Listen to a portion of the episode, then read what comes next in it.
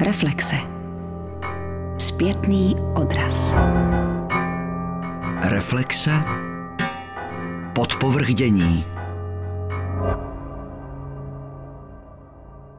Praha, Senovážné náměstí, galerie Kvalitář. Kurátor galerie Jan Dotřel, výstava Prostor, Space, umění, design, architektura, tím je tematizovaná tato galerie, ale na této výstavě přibyla věda.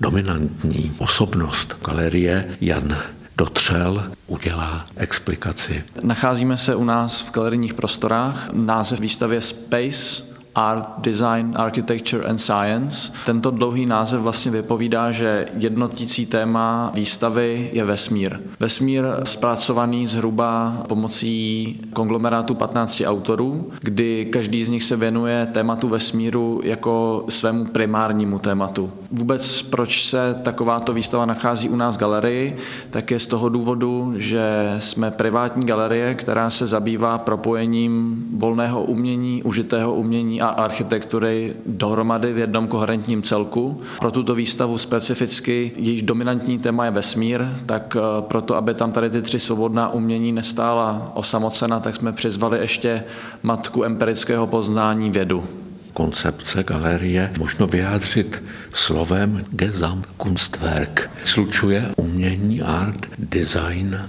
a architekturu. Ano, je to tak. Tady to sloučení těch svobodných umění dohromady, tak na české scéně není úplně fragmentované, co se týče galerií jako takových. Galerie Kvalitář vznikla v roce 2012 pod taktovkou dvou architektů, Marka Habra a Jiřího Kučeři, kteří jsou sami architekti. A jejich původní vize byla taková, že vůbec tady ty tři pilíře kultury by měly stát pohromadě, navzájem se doplňovat a nějakým způsobem se stabilizovat. Já po tomto vzoru jsem se rozhodnul koncipovat i tuto výstavu Space, hlavně teda ze subjektivního důvodu, protože téma vesmíru jako takového hlavně pojatého skrz vědeckou reflexi je téma, kterému se dlouhodobě sám věnuji a snažím se ho i amatérsky studovat. Já vycházím ze svých zkušeností, upírám oči obloze do vesmíru můj prožitek je, nebo se odvíjí v té rovině lirické, metaforické. Výstava nám odkrývá svět vědy. Člověk cítí, když hledí na tu vesmírnou oblohu, nicotnost toho lidského hemžení, pohled do nitra vesmíru je očišťující. Je to svým způsobem katarze. Vesmír je obrovská emoce. Určitě je to tak. Tato reakce, kterou jste měl na výstavu, tak je bez zesporu zajímavá, správná. Já určitě nemám ambici, aby divák, který projde výstavou, tak si měl udělat na výstavu nějaký jasný názor. Nesnažil jsem se prezentovat ty věci s nějakým empirickým podtextem. Ta empirie, vůbec to sepětí umění a vědy, si myslím, že může člověku nacházet potencialitu k tomu, že ty vesmírné otázky může rozklíčovat, ale mnohem podstatnější pro mě bylo, aby ta výstava v člověku otevřela otázek ještě mnohem víc. Jestli ty otázky budou kladeny vědeckým způsobem, nebo jestli ty vědecké potom hledou k těm emotivním, to už bych s dovolením nechal na divákovi, ale ta vaše reflexe s tím, když vy stojíte sám v kontaktu s noční oblohou, tak to je jeden z precedenců, ze kterých jsem se snažil vycházet, protože buď jak buď, už od počátku věku noční obloha, ta neuvěřitelná scenérie, kterou my nad sebou vidíme, tak v nás vyvolává ty otázky, vyvolává v nás emoce, vyvolává v nás pocit krásy. Toto všechno můžeme nějakým způsobem klíčovat. Od dob, kdy jsme se ve smíru jako lidstvo začali věnovat empirickým způsobem, tak vždycky astronomie jako taková sebou nesla ještě odnož astrologickou. Je to odvěký spor, víceméně, to, co já se snažím u nás prezentovat, tak je spíše ta empirická část, ta astronomická.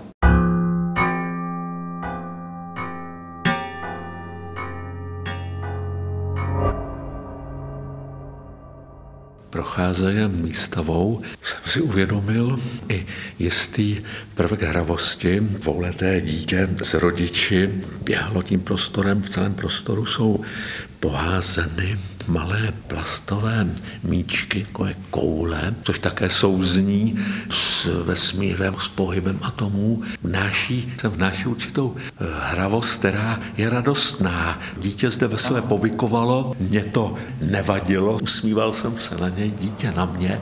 Záměr koncepce výstavy. Kroky dámské, podpatky. Jsou kroky návštěvnice zřejmě. To je sympatické. Ano, tak Pozice kurátora takhle komplexní výstavy není úplně jednoduchá. Já jsem architekturu výstavy nechtěl dělat sám. Já se tady tomu tématu věnuju už zhruba rok a půl, dělám konkrétně tady na té výstavě.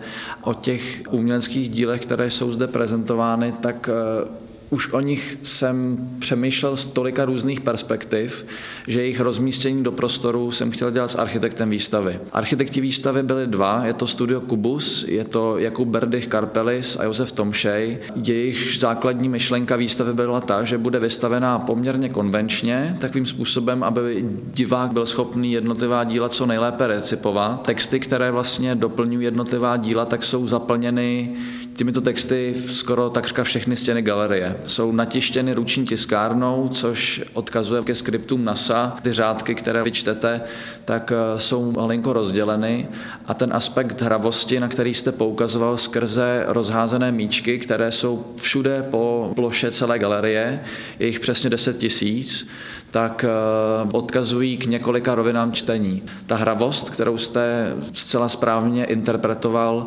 tak my jsme nechtěli, aby takovéto téma bylo prezentováno s takovou přehnanou vážností. Chtěli jsme, aby ta hravost tam nějakým způsobem hrála svou dominantu a to si myslím, že je krásná rovina, kterou ocení mezigenerační divá. Zároveň taky odkazuje k sférické hlaze všech objektů, které jsou ve vesmíru. Nejenom ve sluneční soustavě, ale gravitace jako dominantní síla fyzikální, která platí všude ve vesmíru, tak tlačí objekty k sobě do sebe. Jejichž výsledkem je sférický tvar, tedy koule. Tyto koule můžeme najít jak v mikrokosmu, jako vzájemné působení jednotlivých nejmenších částí odkazuje k atomární podstatě našeho světa, ale makrokosmos, ohromné světelné zdroje, hvězdy, planety, planetky, všechno gravitace tlačí do tvaru kaule. Viděl jsem artefakty, prožíval jsem si je. Mám dojem, že řada artefaktů byla vytvořena pro výstavu.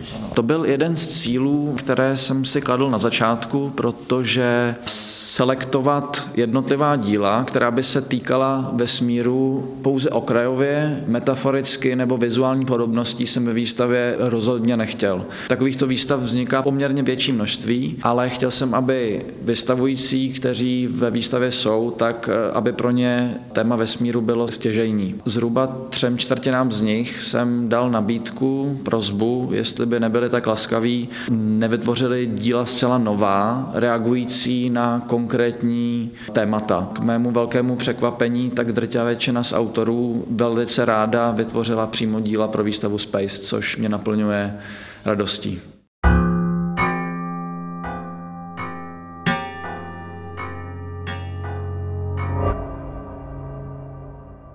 Shledal jsem se zde pojmem, vysvětleme si ho blíže, konceptuální design.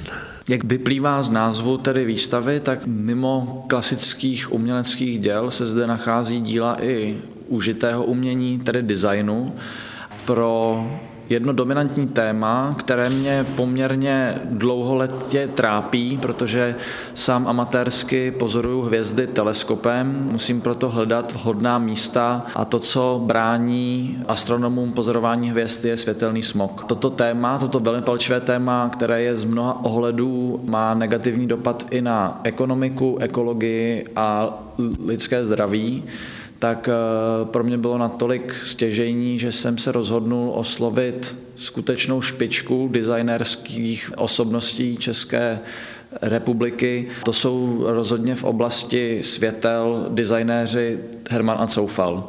Je to moje velmi oblíbené designové studio, kteří se specializují zejména na osvětlení jako takové. Oslovil jsem je, aby vytvořili dílo, které bude na pomezí umění, designu. Vy jste se ptal po tom konceptuálním přídavku, tak oni splnili každý jednotlivý atribut tohoto zadání. Přišli s ohromně zajímavou intervencí, kdy na pomyslném konci výstavy vidíte zrcadlo, velkou rozměrnou reflexivní plochu, která pokud k ní nepřijdete blíž, tak se nic neděje. Klasické zrcadlo. Tu chvíli, kdy přijdete zhruba na 4 metry, tak eh, toto zrcadlo přestává být pouze reflexivní plochou, ale začíná se rozsvěcet. A čím blíž se k němu přibližujete, tím to zrcadlo se blíže rozsvěcí a začne vás oslňovat.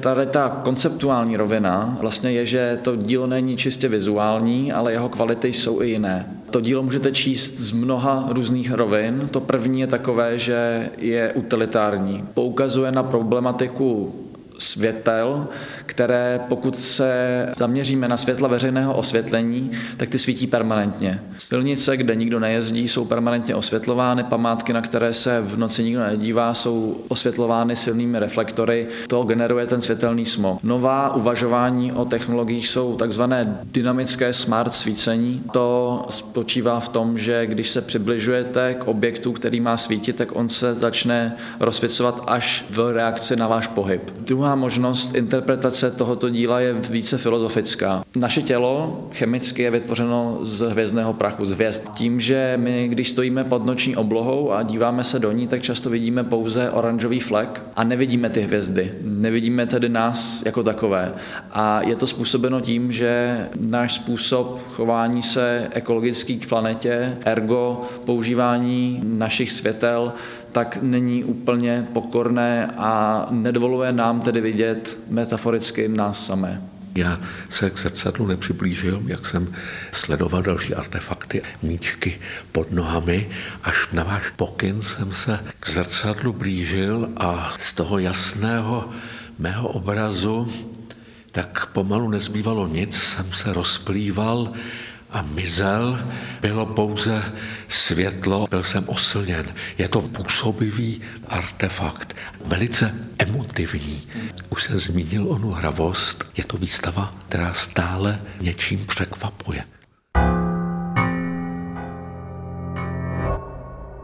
S panem kurátorem podnikneme prohlídku výstavou. Na podlaze vedle těch míčků je kámen a to je vesmírný kámen. Kámen to není, je to meteorit. Pardon. A ne, ne, ne, je to jedna z nejexkluzivnějších věcí, které tady na výstavě máme. Jedná se o výsledek lovce meteoritů Milana Macha a Jana Šišky, se kterými jsem se před jistou dobou dal vlastně do kontaktu. Říkal jsem jim o tady té výstavě a s jim laskavým sholením nám exkluzivně zapůjčili ohromný kus meteoritu, jak jste říkal, připomíná kámen, ale ve skutečnosti je to kov. Konkrétně slitina na železo niklu. Je to velmi zácná věc, protože je starší než planeta Země. Je to jádro planetky, která lítala mezi Marsem a Jupiterem, což se nazývá hlavní pás. Zhruba před milionem let se ze svého přirozeného orbitalu vymanila, dopadla na Zemi. Její jádro spadlo na dnešní území za polárním kruhem v Švédsku a Finsku, kde je oblast Muonio. Tento meteorit je pojmenovaný Muoniona lusta, skutečně jeden z nejvzácnějších meteoritů, které jsou na planetě Zemi. Tento zhruba 50 kilový kus, který je v syrové podobě vlastně ve výstavě, tak je velkou vzácností, ale ještě druhý kus, který nám lovci meteoritů Milan Mach a Jan Šiška poskytli, tak jsem chtěl, aby byl zpracovaný a bylo z něj vytvořeno umělecké dílo, ke kterému se můžeme můžeme přesunout. A s vaším dovolením se přesuneme k tomu druhému meteoritu. Je to stejný materiál, ale tento kus meteoritu je menší a je umístěný ve skleněném soklu. Ten sokl má průměr rovnostranného trouhelníku a je to vlastně soustava zrcadel, na kterých meteorit je umístěn. Je to ve své chemické podstatě kov, slitina železa a niklu. Je do něj vygravírovaný laserem symbol power buttonu. Power button je symbol zapínání a vypínání, který máte na každém elektronickém přístroji a jedná se o symboliku binární soustavy, to je nula a jednička, které jsou protnuté do sebe. Jedná se tedy o kroužek a čárku, které se překrývají. To je jediná umělecká intervence, která je na meteoritu použita a je z dílny studia Kubus, tedy konkrétně Jakuba Berdycha Karpelise a Josefa Tomšeje. Vidíme zrezlý kus kovu, a stříbrnou tečku zapínání a vypínání. Dílo sebou nese spoustu záhady, může poukazovat na sci-fi Artura C. Clarka. Velkou zajímavostí také je, což umělci protnuli vlastně do podstaty toho soklu, proč je trouhelníkový. V případě, kdybyste meteorit tohoto typu rozřízli a jeho povrch vyleptali kyselinou dusičnou, tak uvidíte, že jeho struktura je pevně geometrická a je tvořená rovnostranými trouhelníky. Jmenuje se to Winstedtmatovy obrazce. Je to struktura, která vzniká v kovech za ohromném tlaku a teplotě, které jsou pouze v jádrech planet a planetek.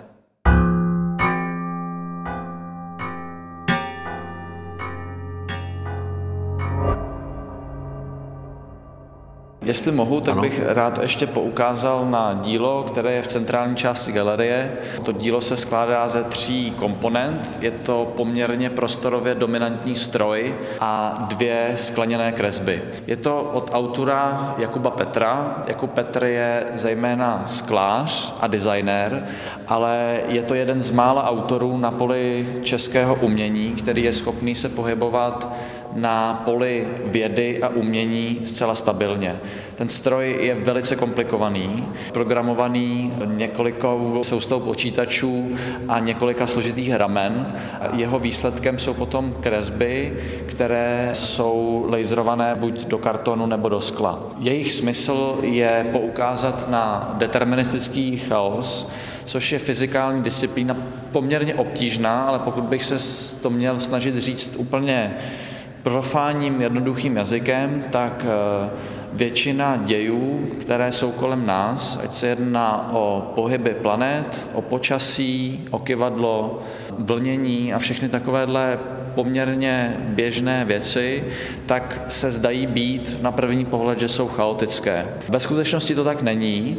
Určitě budou posluchači znát teorii efektu motýlího křídla, což je taková velmi zajímavá teorie, která poukazuje na to, že tak minimalistické procesy, jako je mávnutí motýlího křídla, nakonec v atmosféře, v počasí dokážou ovlivňovat tak gigantické dopady, jako je například vlna tsunami. Tento deterministický chaos je z dílny Jakuba Petra zpracován. Pokud bychom měli chaos jako takový nějakým vizuálním způsobem zaznamenat, tak je to ten, který zde vidíte na zdi galerie. Jsou to tisíce křivek, které se překrývají a v různých elipsách přes sebe vytvářejí nádherné tvarosloví jak k němu jako Petr došel, tak ta cesta byla poměrně trnitá, protože se stroj takovýto stroj, který má tři točny, tři ramena, laser, generátor a soustavu počítačů a motorů, tak uh, už musíte být na poli vědy a matematiky skutečným profesionálem, což jako Petr je. Ať jste úplný like, malé dítě nebo kdokoliv a podíváte se na ty výsledky těchto kreseb, tak troufám si říct, že jsou nádherné. Nad strojem jsem také žasl, byl pro mě nepochopitelný naprosto. To i pro mě, jsem ho jako to i pro mě a pro většinu lidí, protože je to, je to skutečně složitá věc a musím si přiznat, že když s Jakubem Petrem občas mluvím, tak intelektuálně mu nestačím. Počítači naprogramuje své představy ano. a pak stroj vytváří. Počítač teď tady konkrétně není, protože ten stroj je vypnutý, ale pokud posluchači by rádi přišli na komentovanou prohlídku, tak určitě jako Petr rád přijde stroj zapojit, datum prohlídky, pak můžeme napsat do poznámky pod pořadem.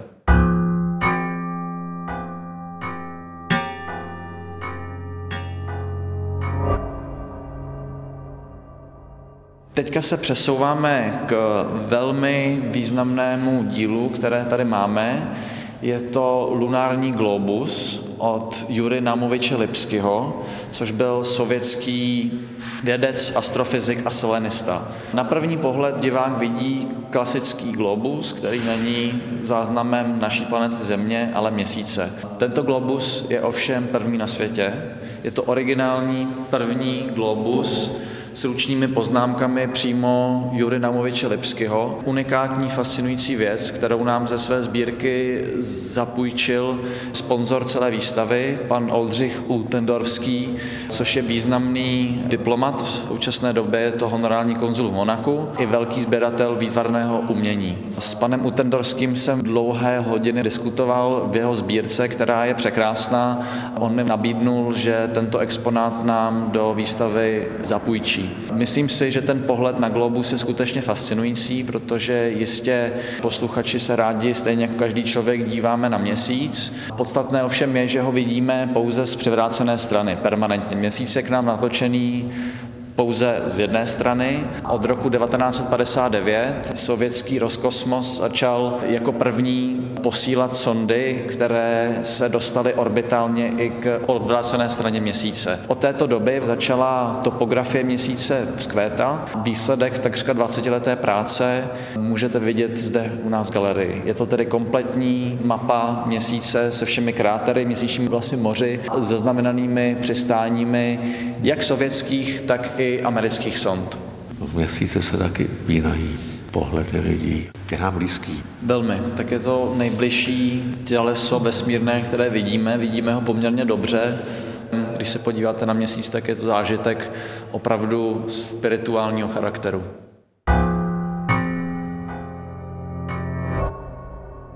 Zamíříme, pane kurátore Jane, dotřeli k vašim artefaktům. Máte zde fotografie, kontrast, černá plocha, světlá plocha, řazená jako list k listu, někde zvrásnění, vzrušivé. Sděluji svůj zážitek, dojem velice působivé, zařadíme žánrově konceptuální fotografie. Pro mě je tato pozice malinko komplikovanější, protože jsem kurátor výstavy, ale zároveň jsem i aktivně tvořící výtvarný umělec a jelikož se tématu astrofyziky, astrofotografie a astrobiologie dlouhodobě věnuji, tak jsem si dovolil se do této výstavy i zařadit, protože je to téma pro mě naprosto stěžejní. Jak jste poukazoval na konceptuální podstatu těch fotografií, tak je to přesně tak. Tyto fotografie jsou foceny klasickou technikou na zemském povrchu, ale jejich druh, jak jsou vyfoceny, tak poukazují k tomu, jakým způsobem vesmírné sondy zaznamenávají skutečnost ve vesmíru. Jsou zde zastoupeny dva druhy fotografií, ty jedny jsou na černém povrchu, ty druhé jsou na bílém povrchu a ty černé většina kosmických agentur dává takovým způsobem, že orbitální sondy, které se pohybují nad povrchem planet či objektů většinou chotí způsobem, že několik snímků vytváří potom celkový dojem. V tu chvíli, kdy sonda potom přistane na povrch planety, tak eh, dokáže fotit sekvenčně, panoramaticky. Tento způsob jsem se snažil nějakým vizuálním způsobem reprezentovat. Jedná se o druh fotografie, která vizuálně připomíná povrch jednotlivých planet či měsíců jednotlivých planet. Já se vlastně snažím nacházet na naší Zemi povrchy, které jsou většinou na krajině, která je nějakým způsobem denaturovaná, nebo je poničená, nebo je mrtvá. Jedná se tedy velmi často o pouště, odkaliště velkých elektráren, či kalinové, pískové, či jiné doly. A v těchto hledám záhyby, či duny, nebo tekutiny, které při vizuálním kontaktu mohou ty vesmírné povrchy připomínat. Jedná se většinou o fotografie povrchů, které jsme nikdy nenavštívili, nebo jejich záznam není ještě úplně dotažený do konce, takže je to moje taková umělecká vize, jak by ty fotografie mohly asi vypadat. Má také svý kousla, svou poezii a svý tajemno, svou magii. Všechny tyto atributy jsou tam vtěleny. Člověk se stává pokornějším před vesmírným světem. Dovolím si jednu subjektivní poznámku. Myslím si, že jsem v jistých ohledech poměrně neurotický člověk. Tu chvíli, kdy se začnu zaobírat vesmírem, tak se velmi sklidňuji a tu pokoru, o které jste mluvil, tak eh, mnou začíná prostupovat.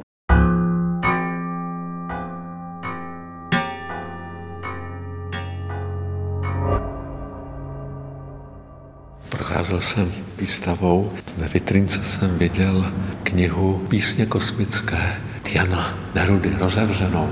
Jak se zde ocitli?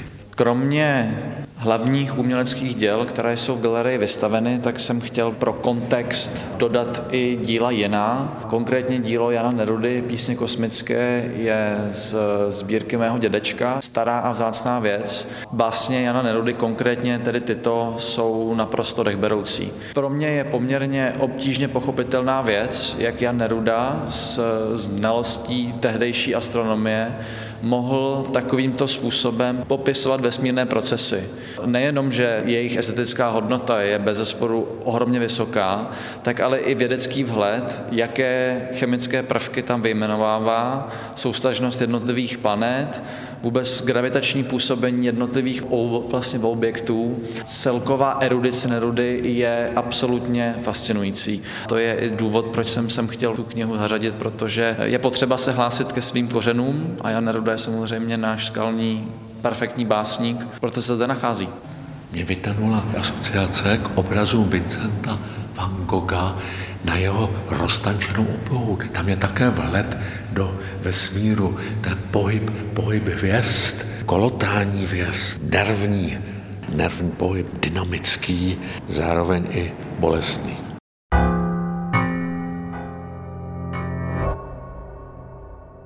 Z té triády, pane kurátore, umění, design, máme třetí obor a to je architektura, která na výstavě je zastoupena jménem Jana Kaplického.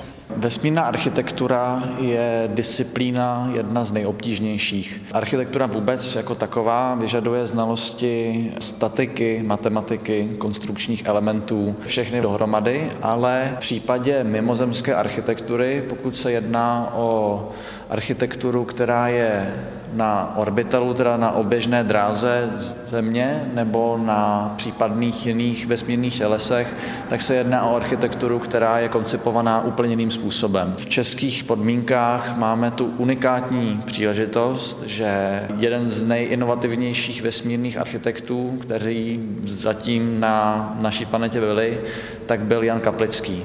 Jan Kaplický a Future Systems, které zakládá eh, v roce 79 s Davidem Nixonem, významným architektem, tak eh, byla architektonická kancelář Future Systems, která se věnovala nikoli pouze vesmírné architektuře, ale architektuře specifické, eh, technicistní, inovativní, na svou dobu opravdu nadčasovou. Pro výstavu Space se mi podařilo po jednání s odkazem Jana Kaplického Kaplický center zapůjčení několika exkluzivních věcí. Jedná se zejména o skici a vizualizace, které osobně dělal Jan Kaplický, zároveň také dvou modelů. Máme zde několik skutečně velmi významných exemplářů. Jedním z nich je konstrukce Space Shuttle, raketoplánu, ke které máme i model. Je tady vizualizace lunární základny, orbitální základny. Máme jiné vesmírné architekty i v Čechách, například pan Ondřej Doule je poměrně významný vesmírný architekt, který se zabývá konstrukcí vesmírné základny na měsíci nebo habitatů, které by mohly být vlastně na Marsu nebo na jiných povrchách vesmírných těles. Není to fantazie. Ne.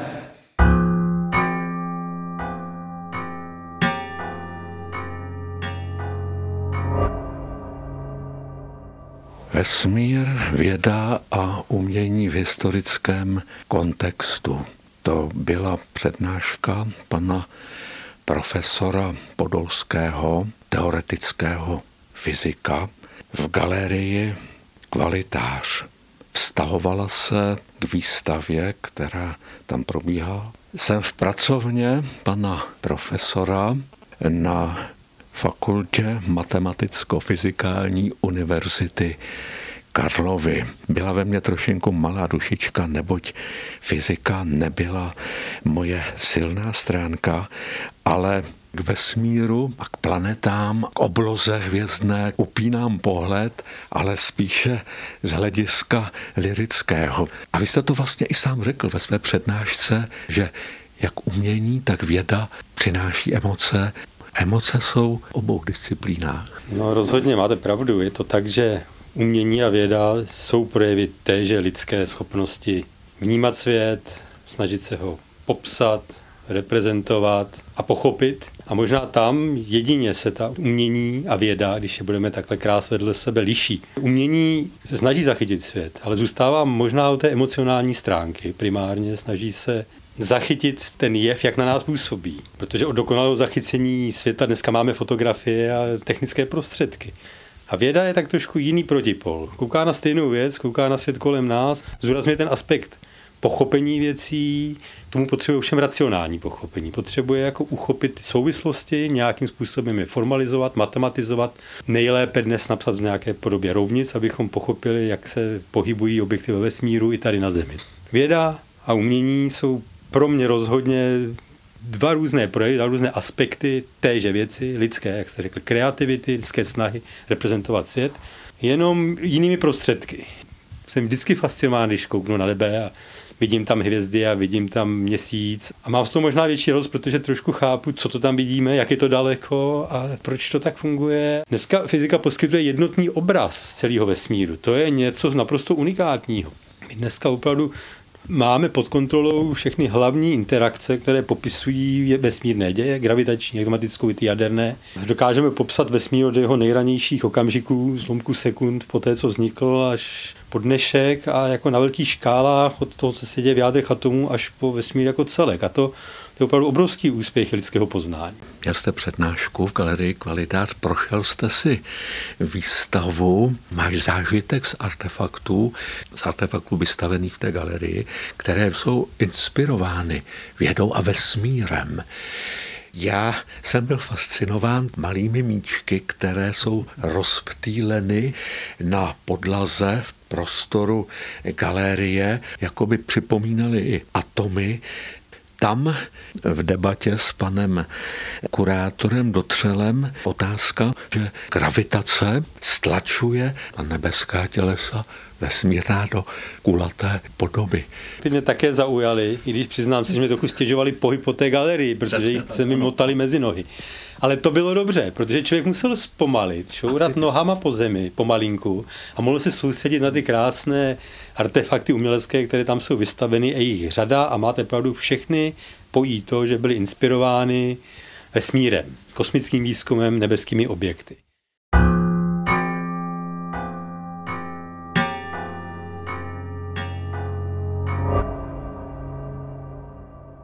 Vesmír máme my, lidé, v sobě? Jistě jsme součástí vesmíru, rozhodně nejsme žádná výlučná entita. Máme obrovské množství společných věcí s našimi zvířecími, příbuznými, s živočišnou říší, ale i s rostlinnou říší, s neživou přírodou. My rozhodně nejsme nic unikátního. Máme něco unikátního, máme vysoce vyvinutý intelekt. Tím jsme se vydělili, ale zase ten přechod byl spojitý, jako když se podíváte na inteligenci primátů, jsou schopni se naučit posunkovou řeč, evidentně mají empatii, jsou to společenští tvorové, nejsme odděleni od přírody, od nejbližších živých tvorů. Jenom z nějakých důvodů se ten náš intelekt a ta naše sociální empatie, ty naše sociální kontakty rozvinuli do širší podoby a vytvořili jsme něco neuvěřitelného, to je civilizaci celoplanetárních rozměrů a dokonce dneska bez problémů pronikáme do vesmíru. To je druhý aspekt té výstavy Space. Space není jenom vesmír, ale je to kosmický prostor, který my zkoumáme pomocí technologií, ke kterým jsme došli po těch milionech let vývoje. Když se podíváme na lidské dějiny, dějiny lidského rodu Homo, tak je to velice pozoruhodný příběh. My se vydělujeme z živočišné říše, náš společný předek nás a šimpanzů se datuje tak někdy do doby, řekněme, 7 milionů let před dneškem. Rod Homo jako takový takový se od Australopithecus odděluje zhruba tak před třemi miliony let. Už od samého začátku Homo erectus používal kamenné industrie, to znamená, měl schopnost používat nástroje, pravděpodobně používal řeč, měl tedy specifickou formu kultury, umění, chcete říct, protože kamenný nástroj je nejenom praktický, ale také nádherný a má nějaké své estetické vlastnosti. Když se ptáme na počátky vědy, technologií, tak jdeme až k samým počátkům lidstva před třemi miliony let.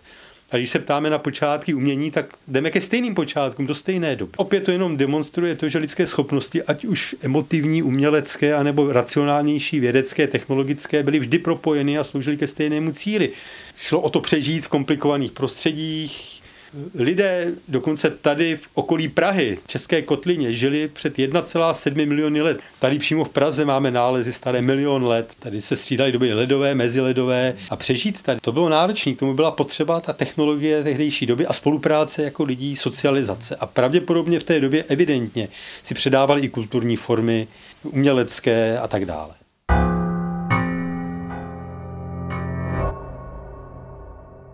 Vaší přednášku znám, pane profesore, ze záznamu. Tam mě zaujal váš výklad, kde začíná umění těch kořenů umění. A vy jste hovořil o jeskyni Chauvet ve Francii. To je nejstarší galerie světa. Charakterizoval jste to tak, kde jsou zachovány kresby zvířat, bizonů, medvědů. I tam jedna kresba jsou zachyceny uhlem, je možno učinit analogii k Picassově kresbě.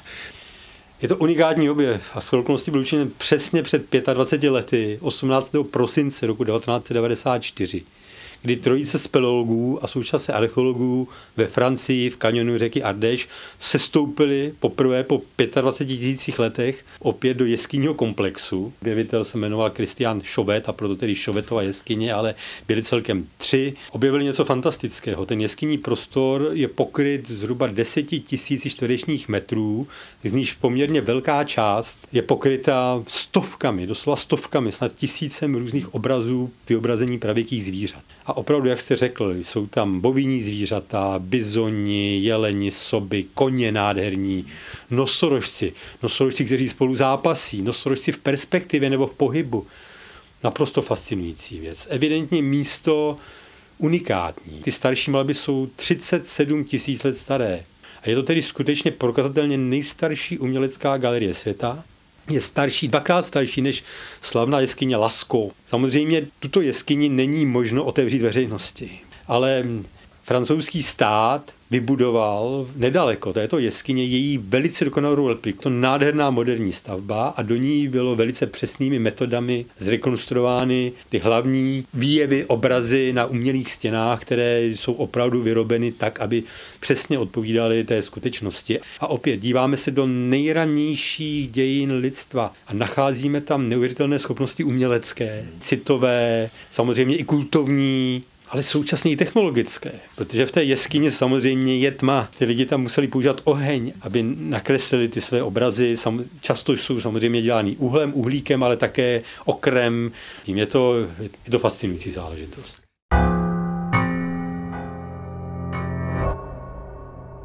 Mě na vaší přednášce, pane profesore, také zaujaly analogie svět Francie. Pak jste zmínil věstonickou Venuši, že zde máme také obrovské unikáty světového významu. Ano, my máme občas tak jako pocit, že všechny ty úžas světodějné věci jsou někde jinde, ale není to tak docela pravda. Máme tady unikátní naleziště, světově unikátní naleziště Dolní Věstovnice a Pavlov na Jižní Moravě, které sahá v podstatě do stejné doby jako ty ranější obrazy z jeskyně Šovet 2, zhruba tak 25 až 29 tisíc let před dneškem a právě z té doby pochází ona slavná, nejslavnější vůbec umělecká soška Věstonické Venuše, můžeme být právem na to hrdí. A můžeme být dokonce hrdí na to, jak se dnes chováme k tomuhle unikátnímu kulturnímu dědictví před pár lety, dvěma, třemi lety paralelně, když byla otevřena jeskyně Šovedva ve Francii, tak tady v Pavlově byla otevřena nádherná galerie Archeopark Pavlov. Betonová stavba, ovšem zapustěná podzem, nádherně komunikující a respektující to okolí a dokonce institu, tam jsou archeologické nálezy těch nevykopaných kostí mamutů a dalších zvířat. Takže zase vřele doporučuji navštívit Archeopark v Pavlově. Nemáme se vůbec za co stydět. Bavíme se tady o výstavě Art, Design, Architecture and Science to nádherně dokumentuje, oč tady jde. Že jo? Architektura moderní, designové, vybavení interiéru, umění, dávné umění. A ta věda, ta věda je tam zprostředkována nejenom těmi schopnostmi tehdejších lidí něco vyrobit technologicky, ale třeba našimi dnešními fyzikálními schopnosti datovat pomocí radioizotopových metod velice přesně stáří, analyzovat třeba semena, která tam lidé pojídali, takže přesně víme, co tam tenkrát rostlo, analyzovat, jako jaké pojídali zvířata z těch drobných kostiček, které tam nachází. Prostě dneska věda poskytuje neuvěřitelné schopnosti analyzovat něco, co se nám ani nezdálo zjistit o té dávné minulosti. Reprezentovat ji, pochopit. Takže tady zase takové sepětí dávné vědy, technologií a dnešní vědy a to všechno nějak zastřešeno tehdejším uměním a dnešním uměním těch muzeí, galerií.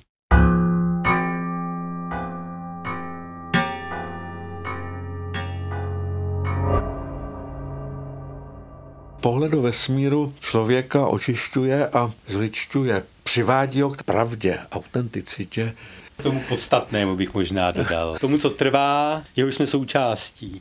Všimněte si, jak mnoho lidí rádo utíká do přírody, u táboráku hledí na hvězdy. Podle mě toto je silné citové pouto, který máme se světem, ať už tím bezprostředně okolním tady na zemi s těmi kameny, tak s těmi hvězdami, které nám vytvářejí to nebeské divadlo, na jehož pozadí se všechno odehrává, náš život.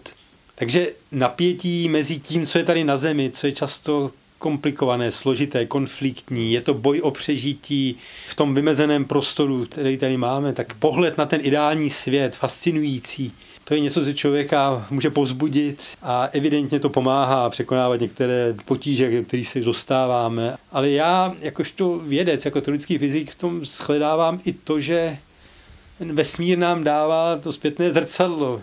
A to, že sice jsme jeho nepatrnou součástí, my dneska víme, že naše planeta je jenom jedna z mnoha a naše hvězda, naše slunce je jenom jedno z mnoha. Takových galaxií, jako je ta naše, je spousta. My jsme opravdu v tomto smyslu zcela nevýznamní z hlediska celého vesmíru.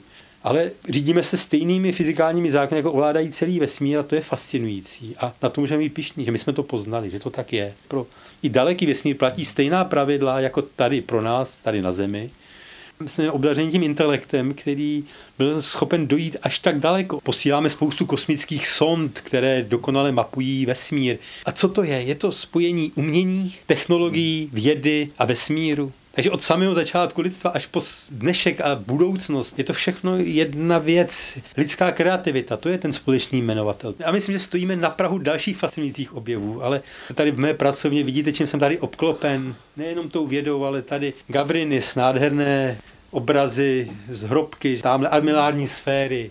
Tady máme obrázek Plzeňská okna do vesmíru. Byl jsem tam, povídal jsem tam v listopadu. Astronomická společnost pořádá krásné přednášky. Jsem obklopen vědou i uměním a cítím se v tom dobře. Jsem rád, že jsem se mohl podělit o to, co mně se líbí, co osobně niterně prožívám v té přednášce, která byla v té galerii Kvalitář. A já jsem velice rád, že mě oslovili před touto nabídkou. Já jsem neváhal ani minutu Řekl jsem, že takovéhoto nádherného projektu se chci zúčastnit. Přednáška zachována. A zase opět internetový technologický pokrok lidstva, že každý, kdo chce, tak si může pustit z klidu svého domova, i když nemohl přijít na tu přednášku, která probíhala týden po té vernisáži. To je další technologie, která nám umožnila zprostředkovat nějakou krásnou věc.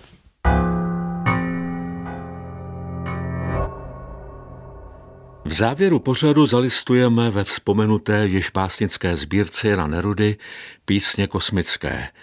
Z vědeckého hlediska se jedná o verše, které jsou v souladu s vědeckým poznáním v Nerudově době. Neruda zároveň ukazuje, že nelze klást empirické vědecké poznání do opozice vůči poezii. Mluvíval člověk – Čím člověk já ve světu kruhu jsem, mě skromnost má jazyk výže. Však pohleďte někam ke dvoru, hned znáte, kdo sluha, kdo kníže. Já slunci a Siriu říkám ty a oni, vzdor skvělé záři, vždy pokorně stojí opodál se služebným úsměvem v tváři.